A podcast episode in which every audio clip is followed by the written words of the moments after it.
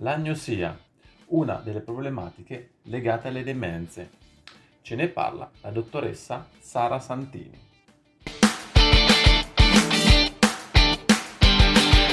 L'agnosia. L'agnosia è l'incapacità di riconoscere gli oggetti attraverso i sensi, quindi attraverso la vista, il tatto, eh, l'udito e l'olfatto.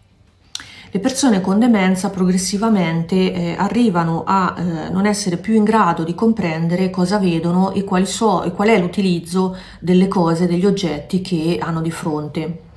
Eh, ad esempio possono confondere gli oggetti e l'utilità, eh, non so, utilizzare una, una, una, scarpa al posto di una tazza oppure eh, un coltello al posto di una penna o semplicemente non riconoscere quell'oggetto. Una particolare forma di agnosia è la prosopagnosia, che consiste nell'incapacità di riconoscere i volti anche se sono familiari e quindi una difficoltà anche a riconoscere il proprio volto.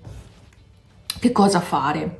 Innanzitutto eh, anche qui è importante non andare a rimarcare l'errore e quindi non sgridare perché si tratta di un sintomo della malattia, non di una difficoltà temporanea e quindi è mh, diciamo inutile andare a cercare di, eh, di avere un apprendimento eh, rispetto al, eh, al mancato riconoscimento in quel momento. Questo può essere frustrante non solo per la persona malata ma anche per il caregiver perché eh, anche se eh, la persona viene corretta eh, poi comunque la volta successiva può risbagliare un'altra volta piuttosto bisogna semplicemente rassicurare la persona che può sentirsi confusa in quel momento e andare a mostrare eh, quello che è ehm, eh, l'uso corretto dell'oggetto in quel momento.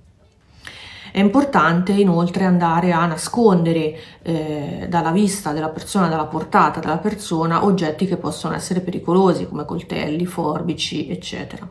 Se necessario può essere utile coprire gli specchi per evitare che la persona, anche guardando il proprio riflesso, ehm, possa non riconoscersi e quindi pensare che ci sono degli estranei, ad esempio in casa, e quindi eh, percepire una pericolosità che in realtà appunto non c'è e eh, è importante anche utilizzare delle accortezze, quindi cercare di ehm, ad esempio ehm, modificare l'ambiente in maniera tale che la persona possa eh, usufruire insomma del proprio ambiente domestico in maniera più efficace.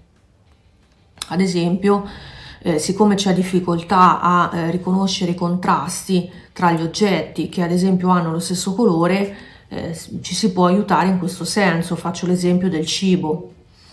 Ad esempio aiutarsi con piatti colorati, perché se io metto una pasta in bianco in un piatto bianco, la persona farà difficoltà, ad esempio, a riconoscere la pasta. Un'altra cosa può essere, ad esempio, andare a eh, coprire eh, il bidet perché la persona può non riconoscere la differenza tra bidet e water e quindi può confonderne l'utilizzo.